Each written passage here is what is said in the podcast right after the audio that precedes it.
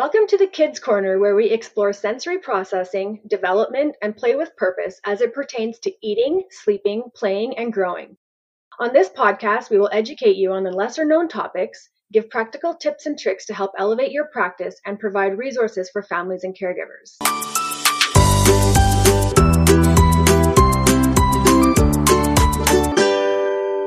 We are your hosts. I'm Bean, the co-founder of Ryu and a recovering paraplegic. And I'm Nancy, a kinesiologist specializing in pediatrics, facilitating learning and development through movement and play therapies. Welcome back, everybody. Today we are talking to Abigail Aldridge. She is from FACE in Calgary, so it's Families of Alberta for Conductive Education. So today the episode is all about conductive education. So just a brief history about Abigail. So she is a world traveler. So she graduated as a conductive ed practitioner from the United Kingdom in two thousand eight. Since then, she's worked kind of all over the world, so from London to Ireland to Mauritius, and then she moved to Canada, where she started working in Toronto until twenty fourteen. She gained her permanent residency, which we were very excited to have her on board on the Canadian side of things. And so she is now in Calgary working at FACE, and where she took over running the organization. So she's on the board of directors in twenty seventeen. Her career is much more expansive than just conductive education, which is super cool to see. She's taught dance and yoga to the general public and to the special needs community, which is very cool. She's volunteered in Vietnam with No Ordinary Journey Foundation, educating medical professionals on alternative methods of handling children with cerebral palsy. In addition, she's also volunteered in Uganda and India, working with children in orphanages and foster care to assist with their development, if limited within their movement. So super exciting. She's also got her level one C M E training from Ramon Sves in twenty nineteen. So a wealth of knowledge, and we're very excited to have Ab- Abigail with us. So welcome, Abigail. Hello. Thanks for having me. Great to be here and just basically share my passion about any type of movement, really, that's beneficial for people, their brain, their body. Mm-hmm. So why don't you go into a little bit more depth about yourself and who you are, what you do, and how you got into pediatrics? Okay, well, I basically started my life off knowing I wanted to be a teacher. And, you know, I was a dancer, and I kind of knew I was never good enough to be a professional dancer. You know, it's it's hard, it's competitive, but I wanted to teach dance. And when I turned eighteen, I invested in this, you know, intense training, and I just wasn't challenged how I needed to be challenged. I feel like I was missing maybe more of a mental challenge. You know, the physical was definitely there. And so I took a break, and I just needed to find what I wanted in life. And at the time, I was about eighteen years old, and we had a family friend who had Down syndrome, a young girl with Down syndrome, and I'd spend my time babysitting her, and she kind of tried to sell me, you must work within this field somehow, you know. And I went over to the U S, and I worked a summer camp in New York State, and it was a special needs camp, and my world was changed. I knew from that point, this is what I want to do, this is where I need to be. I can use my passion of teaching in, in this this realm. And so I started to assist a young girl with cerebral palsy in the school system. I was her her aide in the school system.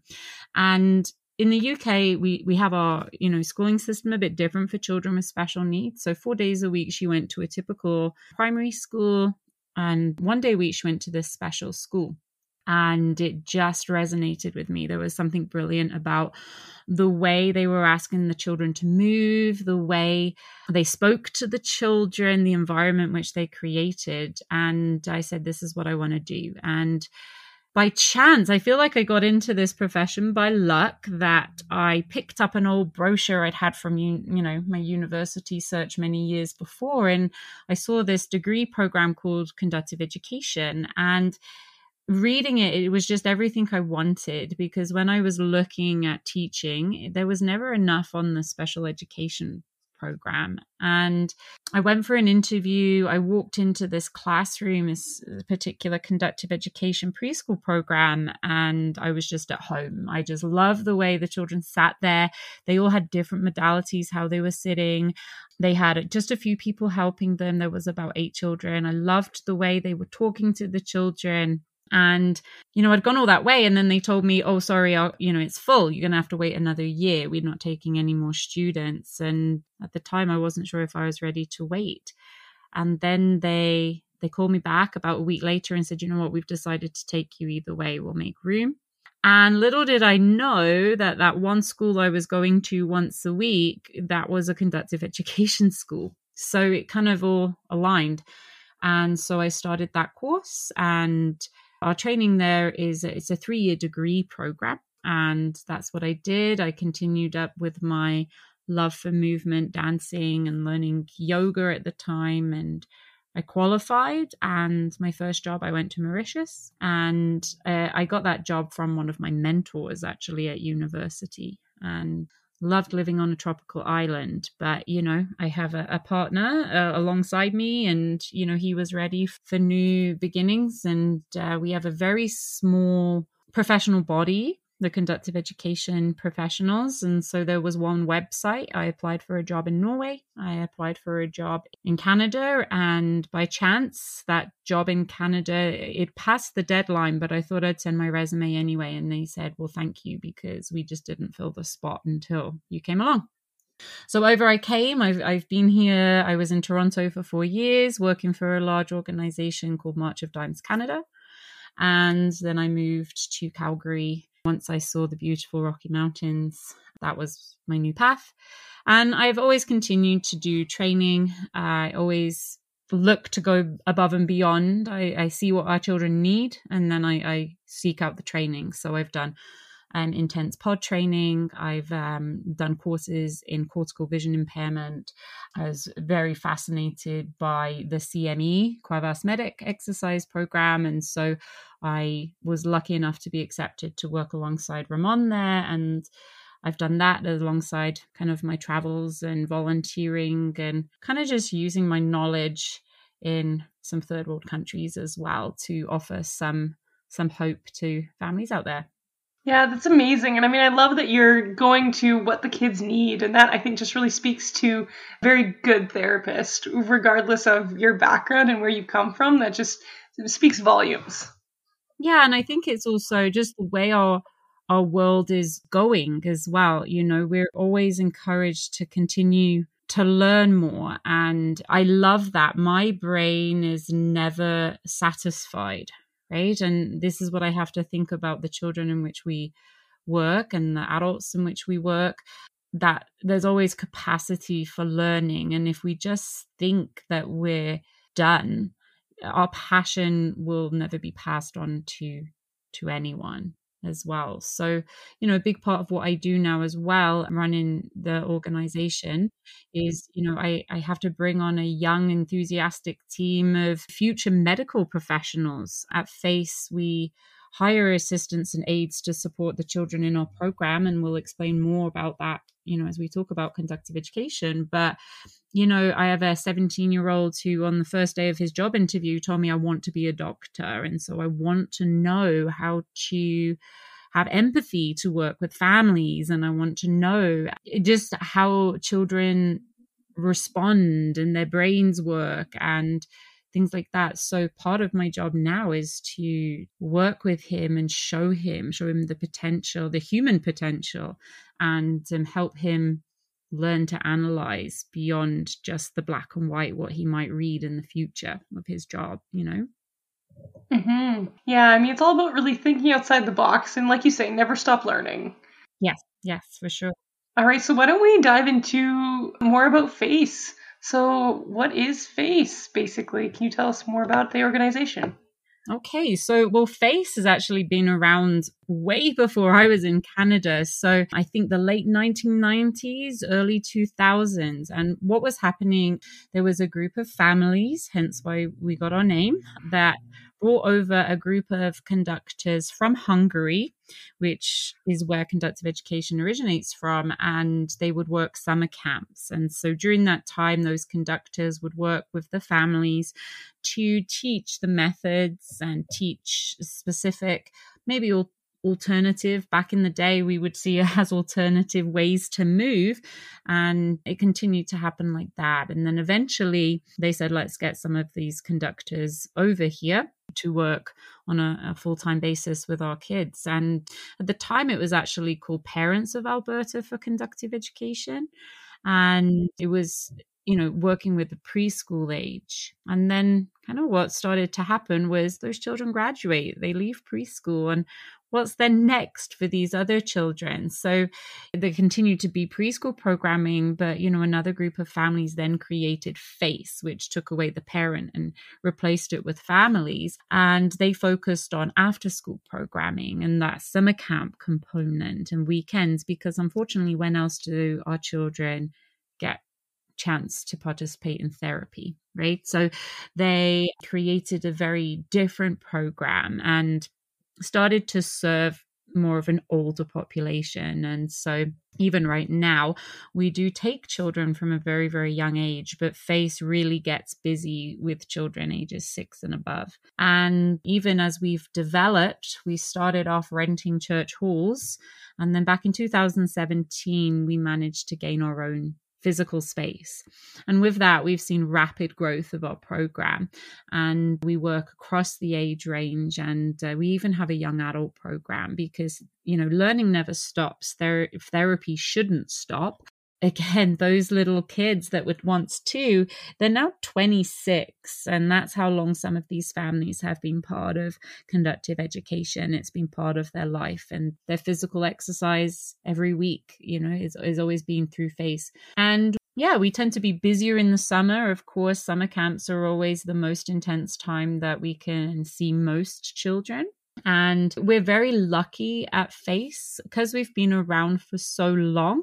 The, go- the government of Alberta does have a, a good funding program that families that have children with disabilities can access, and they can use some of those funds to attend our program, which has been brilliant. It's been a great acknowledgement. And what that means is we have a combined program of the children attending our group program here at FACE and then going home and to their home and working with the parent and training the parent how to integrate, you know, our, our methodologies and moving and handling at home as well. And it's really important following surgeries and things like that. Sometimes these children have surgeries and then no one's actually telling them how to, you know, facilitate and move their child at this stage, because their child was used to doing it one way. Now it's completely different because their body changed.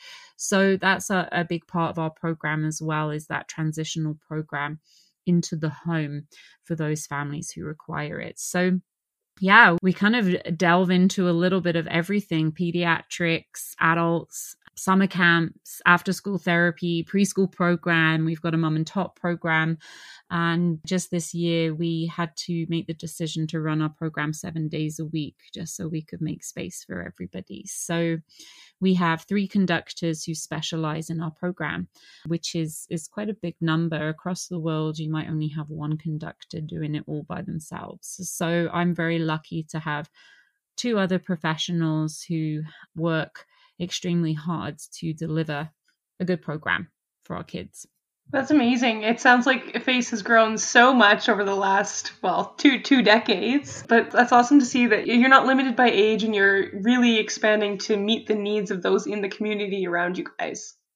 Yes. Yeah, we're trying. And, and, and I think with everything, every every therapy needs to evolve, you know, if, mm-hmm. if you have the physical capacity to do that. one hundred percent. So why don't we dive into what is conductive education and where did it come from and that whole background story? I, I listened to some of the podcasts prior to this, and I always remember that A B M one, and she said, I can never say it in one sentence, and it's true. I choose to work in what's what is often known as an alternative therapy. So sometimes people look into our program and say, you know, it's more O T based, and we're working on more O T based goals, and other people will look into our program and say, no, it's more P T based, and we're working more on P T goals.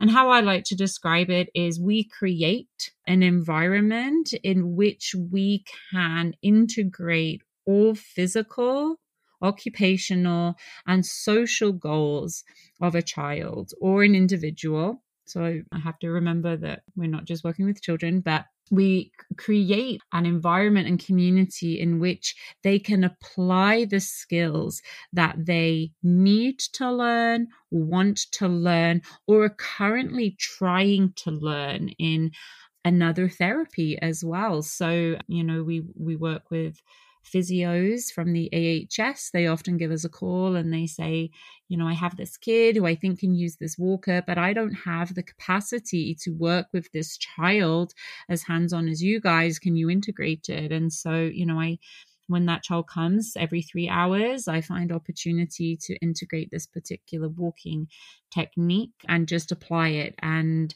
we have a very high staff ratio, which we can do that. Now, looking at conductive education, one of our heavy components is the group. And that that's sometimes what stands out as different from other therapies, is we always, whenever possible, protect, prefer to work in a group. And I can talk a little bit more about, you know, those components of conductive ed, but I'll go into the history first. And it all originated with one man named Andras Peto, and he was a Hungarian psychologist doctor, and way back in the nineteen fifties, early sixties. And so sometimes you might hear about conductive education being referred to as the Peto method. And back in the day, in Hungary, children could only go to school if they could walk. And so Peto recognized there was a group of highly intelligent children who were not able to access the education system based on a physical limitation. Most of those children had athetoid type C P. And so relatively high motivation and cognition, but again, um, struggled with balance and learned to walk. So Peto just took it upon himself to take a group of uh, children and created these particular techniques. A bit about him was that he, you know, w- was a musician, powerful interest in music. His dad had Parkinson's. And as I say, he was interested a lot in the educational psychology aspect. And that's often why we're referred to as conductive education versus conductive therapy. And he basically created a system using very specific basic furniture. And he used the essence of rhythm very powerfully as he spoke and directed the group. And when we talk about the, the phrase conductor, when I tell people, you know, I'm a conductor, they often think of a musical conductor. And I always say Peto was like a conductor, a musical conductor, because what he did is he took a group of children, all with one common goal, but they all needed to achieve it differently. Like every child has their own unique learning style, and every child will have their own unique journey. And so he was able to bring all those children together and achieve something together alongside teaching them all how to do it in a different way, just like a conductor of a an orchestra may point to the piano, point to the flute, point to, there is one common piece bringing it together, but they all achieve it differently. So he used his techniques and continued to teach that. He had one main student, Maria Hari, and she went on and created with him the university program. And then in the nineteen nineties, the U K created a program as well. They sent over some Uh, teachers, and they qualified as conductors, and they came back and they created also a university program in the U K. So most therapists who specialize in conductive education receive their training from either the U K or in Hungary, and Hungary being the primary place where people graduate. And there is also a very small program down in the U S and Michigan, which also people can become qualified conductors. Most conductors also supplement their profession with an education degree. And that's because in the U K in particular, a lot of our therapy is done alongside the school system. So we integrate movement whenever possible alongside the academic learning. And again, that's why that education name creeps in versus conductive therapy. Yeah, it's just a very kind of holistic program. It's hard to nail all those essential components, but the main components are that rhythm. We create internal rhythm by speaking out loud and speaking in particular tone to create the internal rhythm to make it conscious movement for the individual. So, for example, we direct our speech commonly in first person because I want the child to think, I move my hand, I lift it up. And the way I even say the task would have a very specific oomph and lift, or it would lower in tone depending on what I'm trying to have the child achieve. And then we also implement song and music whenever possible because people have an internal rhythm in their body. You and I do, you know, everyone knows if I'm walking down the hallway because I'm walking really fast on my tiptoes and running, running, running. Whereas more people in general have a slower modality to their life. And so when someone has damage to the nervous system, they can be missing those steps. And so just like when you're learning to drive, you know, you have to change lane on the highway and you say mirror signal maneuver to yourself several times until it becomes an unconscious action. And so we use rhythm like that. And then the essence of the group is really important. It gives everybody in that room a job. It turns some people into role models, some people into mentors. Um, it gives those children who need to follow each other. They can use the power of play more effectively, use the power of competition. And then I obviously don't need to discuss like the power of singing that's done in a group. There's a lot of discussion on that, you know, that when people sing together, it creates a different synapses in the brain. And so when we do that, we make connections as well in a different way. And then in particular, what Peto did is he created a series of tasks which the children would learn to master. So versus some programs where you will arrive and every single day is different, we often have what looks like a similar program. We do offer variety because variety is important. But what's important is the child learns to build up and, and learn to master certain skills.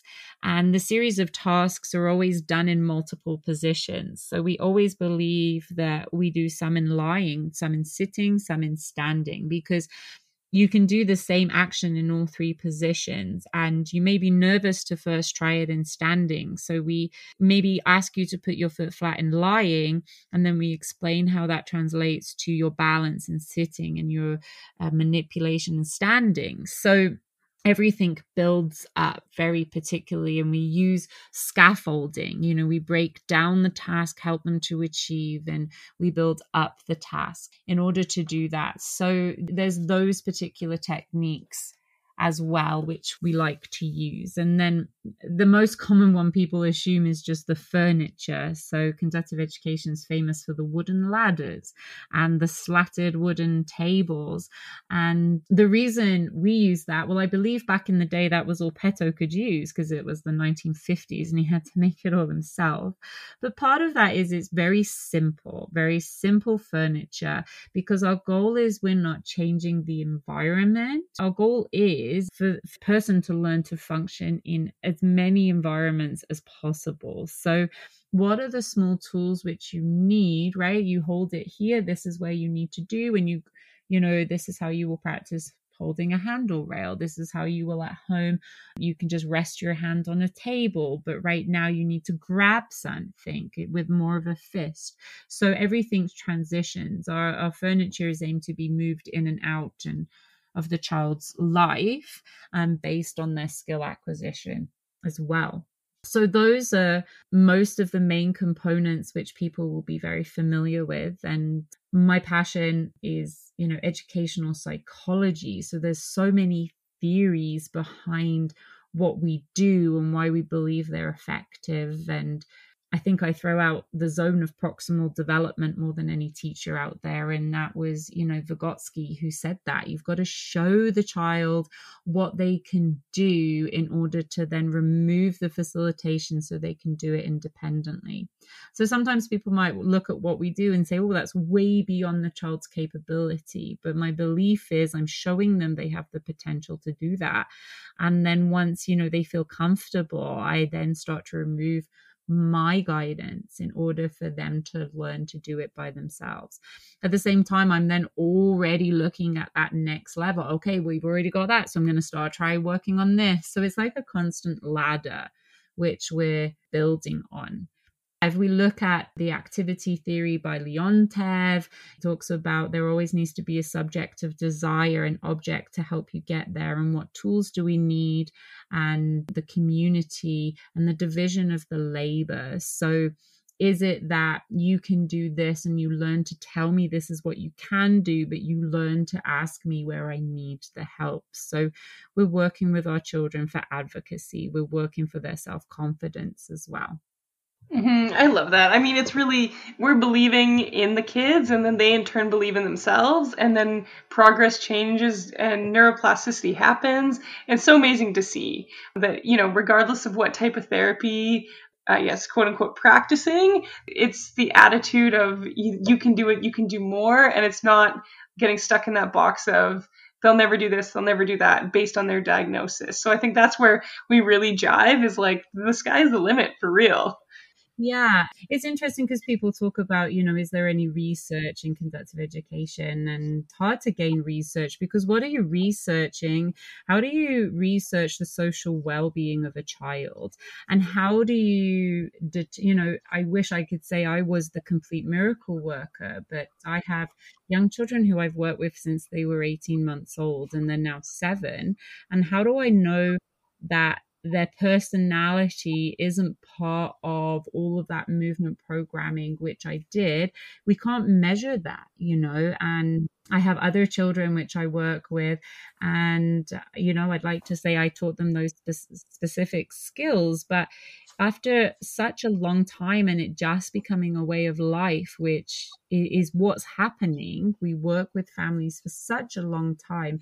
Where where do you where do you focus? Yes, we can say that the physical, but at the end of the day, sometimes it's more about that psychological. And we actually have a young boy, and he has muscular dystrophy, and his parents struggled to find a program for him. And he joined our program about two years ago, and they said he would never, ever want to go anywhere. It was always hard to take him to any program. It was a fight. He would tell us no. And then I'll be honest, we don't particularly work with children with muscular dystrophy. We told them that we, we specialize more in central nervous system injuries. And they said, we're willing to try. And the conductor, my, my colleague, she went above and beyond, making it a place for him and showing him, you know, that you may be the slowest person in your school, but here you uh, you have a role, and here you're showing off what brilliant attributes you do have to others, and you've got children looking up to you. And it was the first place that he's continued to go, and they've kept him in for two years. And so, you know, again, as I talk about, just what do we measure when we talk about research, when we are looking at a child in that sense? Yeah, it's hard to really quantify all of the anecdotal evidence, because you do see that there is a change, but it's hard to like get that in numbers. Mm-hmm. And I feel like, you know, just your guys' attitude of let's put confidence into this person. Let's tell this, you know, like Nancy said, let's believe in this child until they believe in themselves. And yeah, there isn't really any way to quantify that to create a study, but it doesn't mean that your work isn't successful.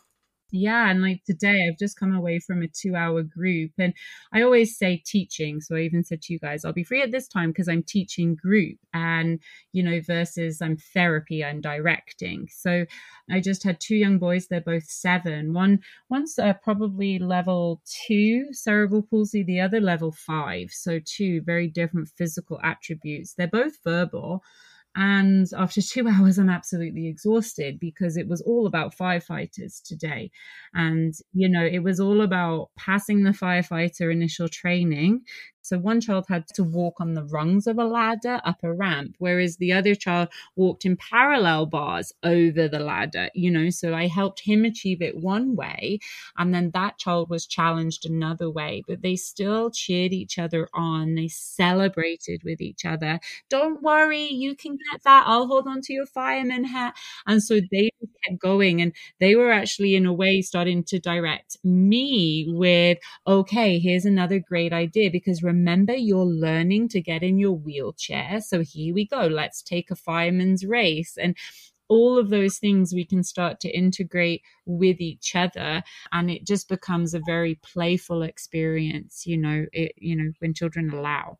Yeah, and that's incredible. And that's why they want to come there, right? Like you spoke about that child who didn't want to go to therapy, but he wants to come there because you make it fun and you make it, you know, exciting. And it's not just that boring, mundane, kind of sterile environment. It's engaging and makes them feel wanted.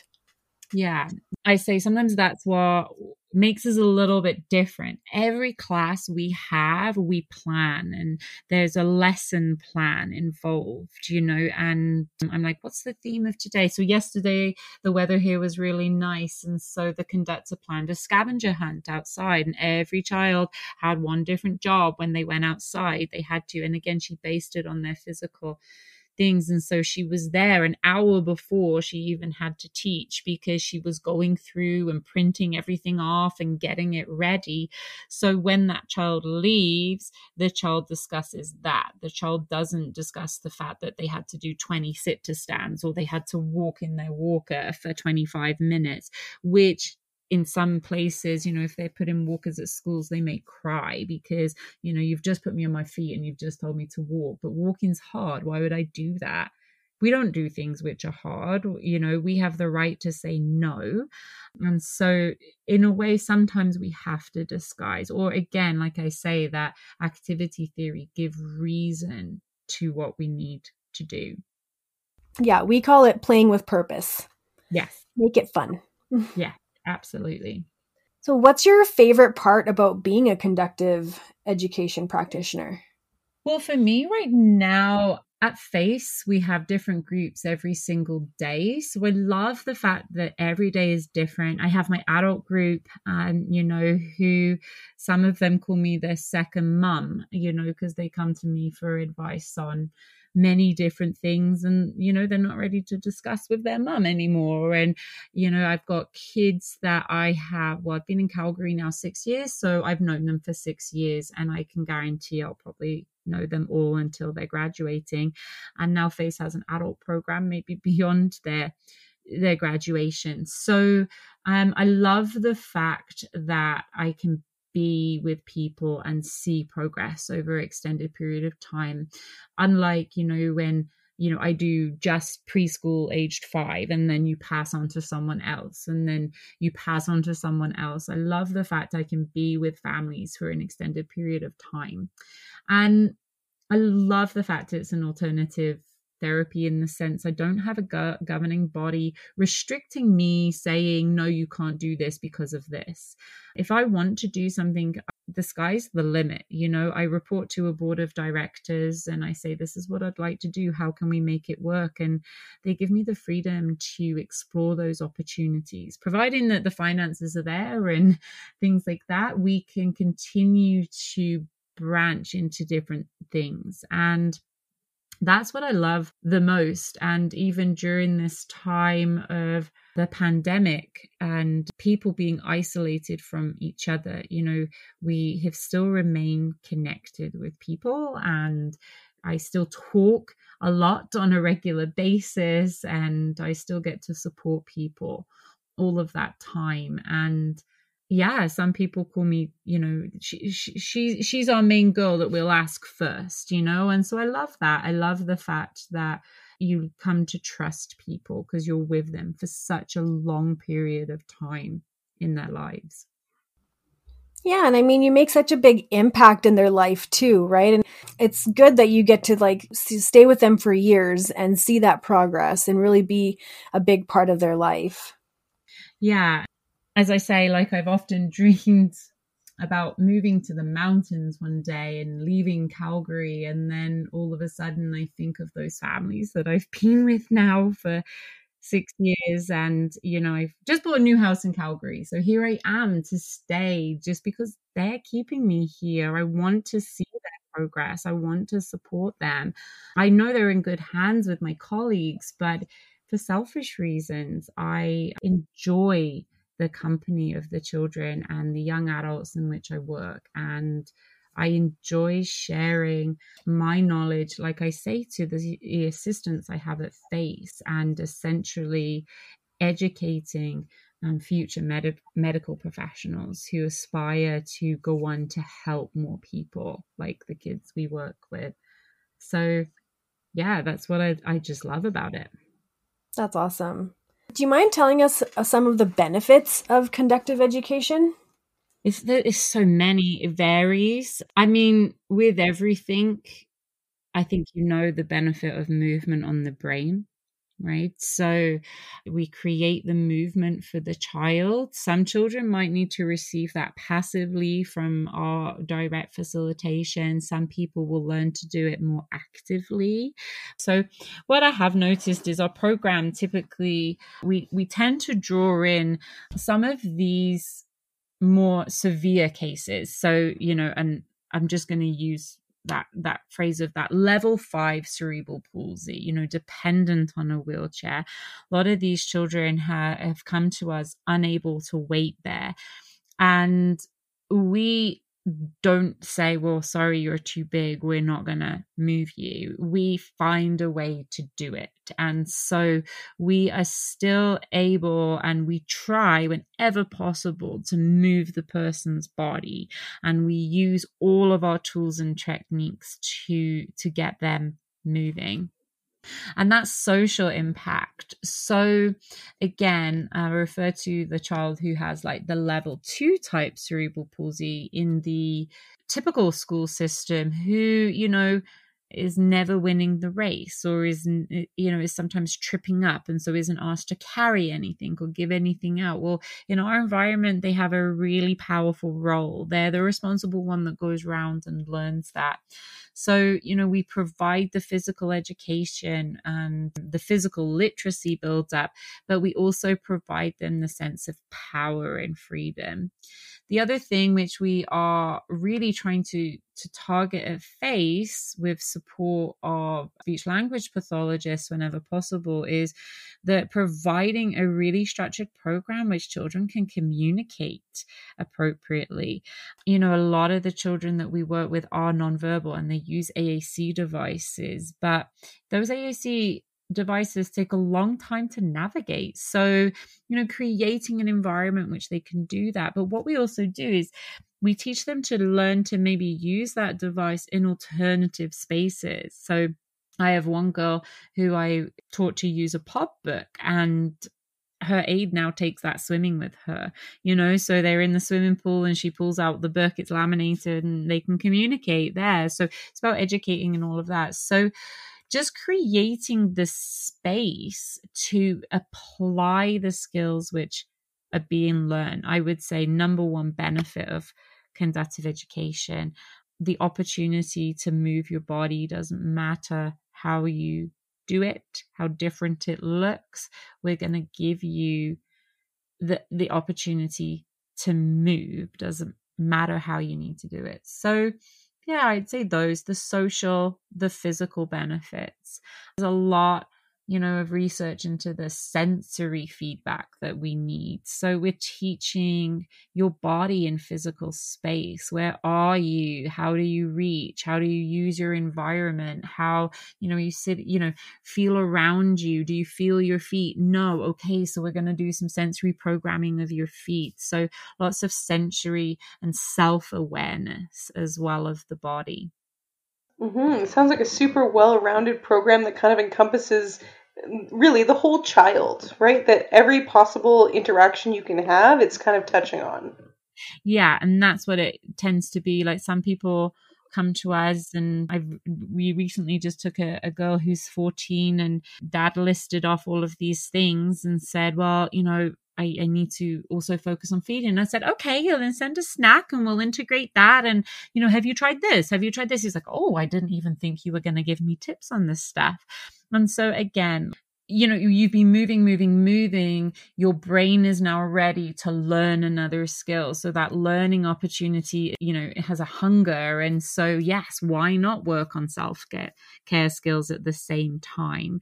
And um, so, again, it just provides the time. We give the ideas as much as possible to our families in any area we can. So I like the, yeah, the phrase, the whole child, is something that we use frequently. Mm-hmm. I know we've talked about a lot of different ages. Is there anybody who's too young or too old for the conductive education program? Or are there any diagnoses that would not be a good fit for the program? So our background is neuromotor. So, you know, uh, cerebral palsy, spina bifida for children, adults with Parkinson's, acquired brain injury, or multiple sclerosis. However, you know, we're very open to say, you know, we're willing to try. And so we have worked with families who have arthrogryposis, because we're teaching the child how to work with their body. As I say, we have a child with muscular dystrophy, and as his body has changed, we have taught him now new ways to achieve things he was doing in the past, right? This is how you work with your body. We work with children with Rett syndrome. So we always say we're willing to try. And when we ask that question, how soon can we see results? That's always depending on the child. Sometimes, you know, maybe the way the child learns, we may not be able to to accommodate if they need more of a repetitive, more of a passive motion. But as I say, we've always been willing to try, and we still give guidance to families. You know, this is what we do. This is why we try it. If you continue and you continue these methods, you should make some engagement soon. So I wouldn't say there's many, many, no, you can't work with us. We don't want the child to be too young. Typically, our preferred age would be about eighteen months, maybe a year to eighteen months. And we would start working with the parent and the child, teaching them how to work with their body. A lot of the time, most of our families aren't receiving much of a diagnosis before that age anyway. And that's when they really start to notice the milestones aren't being met. So with any therapy, we always say start as early as possible, but there is never too late to start. Today, I was working with a young gentleman who's twenty-one years old. He has a combination of autism and cerebral palsy in all four of his limbs. And when he came to me when he was eighteen years old, his parents said, look, he's got, you know, he's graduating school, he's got nowhere to go. He was extremely passive, pretty much being lifted in and out. He could do small stand transfers, but we've had him up, out, walking. He's now walking with canes. He's now, you know, if I put him in the parallel bar, able to walk up steps. Even today, we explored something completely new, and he was able to do it at the age of twenty-one. And so learning never stops. Your brain always has capacity to start learning any anytime. We're always encouraged as adults to take on new hobbies, to get into that that flow theory, right? That state of consciousness, thinking, you know, something that's never too easy, something that's never too hard, but something which requires you to think and pay attention to your exact movements, and um, to the point where you enjoy it. So yeah, it, that's a bit of a generic answer, but it's so hard to say, no, I don't want to work with anyone. Mm-hmm, one hundred percent. I mean, what you're giving families is hope, right? When the system has shut them down and you've been given this very, I mean, maybe a, a severe diagnosis or maybe no diagnosis, you're you're lost, and you're helping give that guidance, like you said. Yeah, and the fact that we run in groups as well is always just really beneficial. you know, parents love pickup time because they get to meet other parents and it's not isolating place for them. I started working with a young boy when he was eighteen months old. And, you know, at the time I didn't have another child that age. So I said, okay, let's just start you and I. And I was working with mum, and then I met another mum and her son was then two. And the paths were kind of, I was in a transition period with my career. And so I met one through one organization, one through another one. And I just said to them both, like, do you have another special needs mom? Let's call it that, special needs mom that you connect with. And no, nobody, nobody gets it. So I said, you know what, I'm sharing your phone number with somebody else. And they became best friends because they needed that. They needed to work with somebody else to see the praise and also say, yeah, this is really hard. And so it's a community in which we're creating as well, a community amongst the children and a community amongst our families as well, to say, you know, I've noticed your child's doing really well. Oh, well, thanks. I, I've been working on it. We've been trying. And so they have those celebrations together as well, and they can learn from each other. I'm not a parent, so I can't always guide them on specific information, but I can always turn them to another parent who can tell them from their experience. The other thing is, with the fact that we don't only work with pediatrics, I can give parents hope in saying, I know a child with this type of cerebral palsy, very similar, is now, you know, just finished a social work degree. So that is that opportunity, and just kind of giving that hope of, if that we're able to achieve this, they could learn this. I had one parent who was really frustrated as, you know, therapists were playing around with their child's communication system and, you know, asking him to take his head both side to side and then integrate this. And I said, well, well, I've got a young adult who's able to communicate with just one switch by the side. And so for her, it just gave her hope, like, wow, this woman is actually able to type full essays with with that. And I'm saying, yeah, she thinks just like your son. I know he knows. So giving them that connection, even of this is possible, and he will write you, you know, a letter on Mother's Day in a few years' time telling you everything which he's thinking. Oh, that's amazing. I love hearing stories like that. And really what we do at Ryu too is it's create that community, right? So that you can support each other through that journey. Because like you, I also don't have children. So it's one of those, I can see it from an outside perspective, but the moms that are going through it with their children or the families, they're the best support systems for each other. Yeah. And we've often been told, you know, I had some other families over in Toronto, and I always remember vividly one parents saying to me, you're the only guys who never guilt me into everything I try. So unfortunately, there will be therapists out there. I don't want to say therapies. I want to refer to very specific therapists who may say, you know, you should only come to me and I should be the only person that works with your child because I will achieve A B C. And, you know, I've heard of horror stories of poor parents crying because they've been pulled in all these directions. Some therapists saying, well, if you go there, I refuse to work with you here. And that's not right. There should not be fear mongering of any sorts. Every therapy is different. So every child responds differently to different programs, right? And you have the right to try that. And, you know, it upsets me to hear that, you know, there are some professionals out there who are doing that to families, because you have the right to try and you have the right to see where someone can go or where someone can take your child. Even then, those therapists, you know, they're parents themselves. And I wonder, like, how do, how can you say that?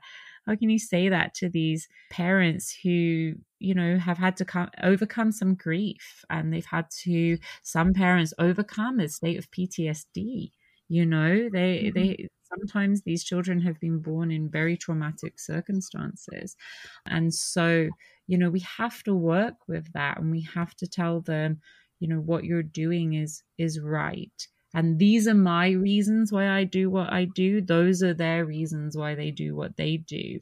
And, you know, in theory, You know, they should come together. So, you know, and that's what happens when I work with families and they're like, well, I'm going here, Abigail, I'm going to try this, th- this therapy. What do you think? I say, well, the theory behind it is, and, you know, when they talk about C M E, for example, I got trained in it. So, because I, so I could understand it and I could explain, you know, uses distal support, allows gravity to, to create the reflex system to hold them up and give them that balance. So it can complement this way. And this is why we do what we do, because we don't want you to become the physical walker for the child. Right? You know, if you're having to assist the child all the time out of that direct therapy session, we need to support you and learn that too. Yeah, I think that's one of the reasons why you have been so successful in your practice. That's something we see too with these other therapists out there. Unfortunately, there's a lot of ego involved. Mm. And in this kind of business, that thing, you know, what you do and what we do, there's no room for ego, right? You have to set that aside and you have to work with the people and really support them. And if they want to try different things, then, you know, you can give your opinion on it and your, what you think about it, but up, ultimately it's, it's up to them. Absolutely. And I, I, when you guys asked me to do this podcast, I said, gosh, I'm so nervous. How do, you know, and I feel like sometimes you're coming on here to sell yourself, and it isn't. It's to sell our belief and our mentality. And, you know, you might not connect with me as a person, but you might really love the conductive education, um, and maybe connect just more with that other conductor because she just has a different voice, or she has the way she plans her program looks a little bit different from mine. Her speed is maybe a bit different, and that's absolutely okay. And we have to acknowledge that too. You know, in theory, this works because of this, but you still have right to say, well, maybe I prefer it that way over this way as well. And it's not about selling ourselves. It's about selling what, not, I don't want to use the word selling, but just explaining, you know, this is why, this is the theory. Um, black and white's never what it is. Okay, black, yeah. you, you know, you read that on paper and say, yeah, the body should move like this. I'm sorry, it doesn't, you know, with all these traumatic injuries happening to children who were born at such early birth weights and things, you know, these conditions are coming to us so different now. And so we have to turn that finger to us and say, what do I need to change in order to help that child learn? Not what do I need the child to change in order to learn what I'm trying to teach, you know?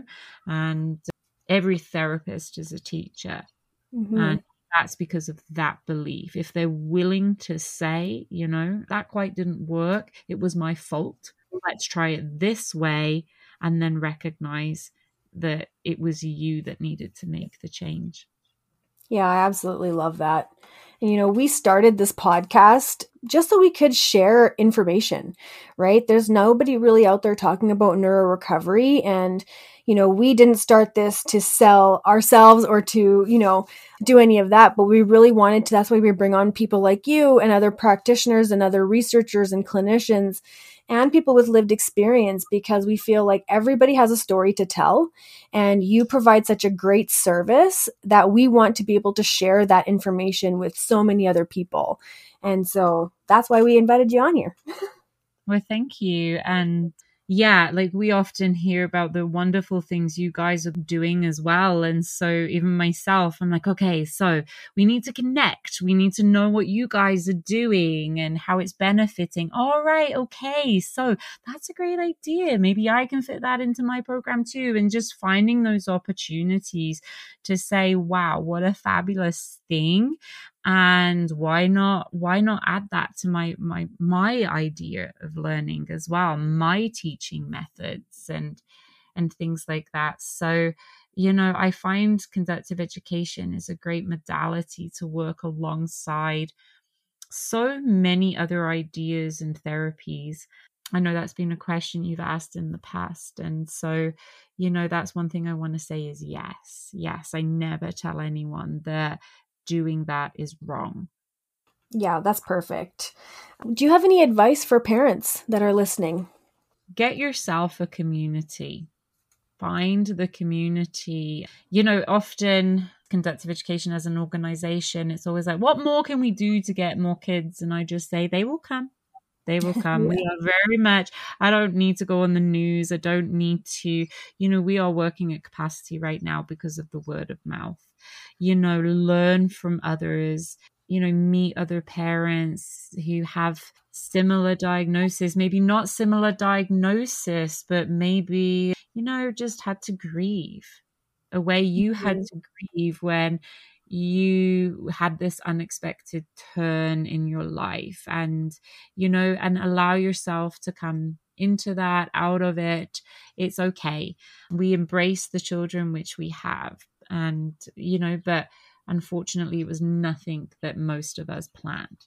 So yeah, I get your community and ask others. I know um, Edmonton has a great community of parents that are together, and Calgary does too, and quite close knit. And, and, and I love the fact social media brings people together too. It's really interesting. I have families I used to work with in Toronto, but, you know, a young girl down in the States and families now in Calgary, and they're all friends together. um, I see them online, you know, sharing and praising each other's praise as well. And so they'll give you the right advice. Again, I can tell you what I do and the methods behind, but only another parent will tell you, you know, it was effective for us mm-hmm. because of the reason. And so they'll give you the, their own opinion and the truth, how it worked.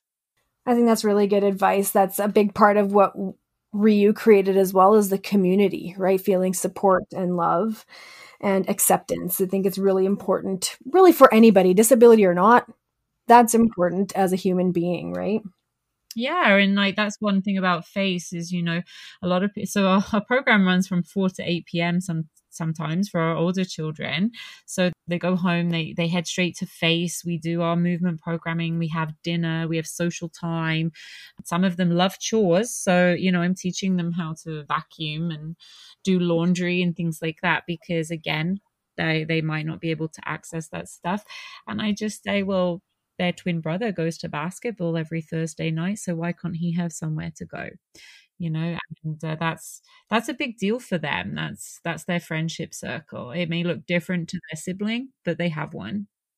That's incredible. I'm in awe of all of the great work that you guys are doing down at FACE, and I'm so glad that Calgary has your center and has your expertise, and as well as the expertise of all the other staff working there. Is you guys are making a big impact and changing the lives of many families, and we just have so much respect for that. So thank you for everything that you are doing, and you've shared with us some amazing stories and so much knowledge about conductive education, and I learned a lot in this session as well. So yeah, I just, you know, thank you very much for all of your information.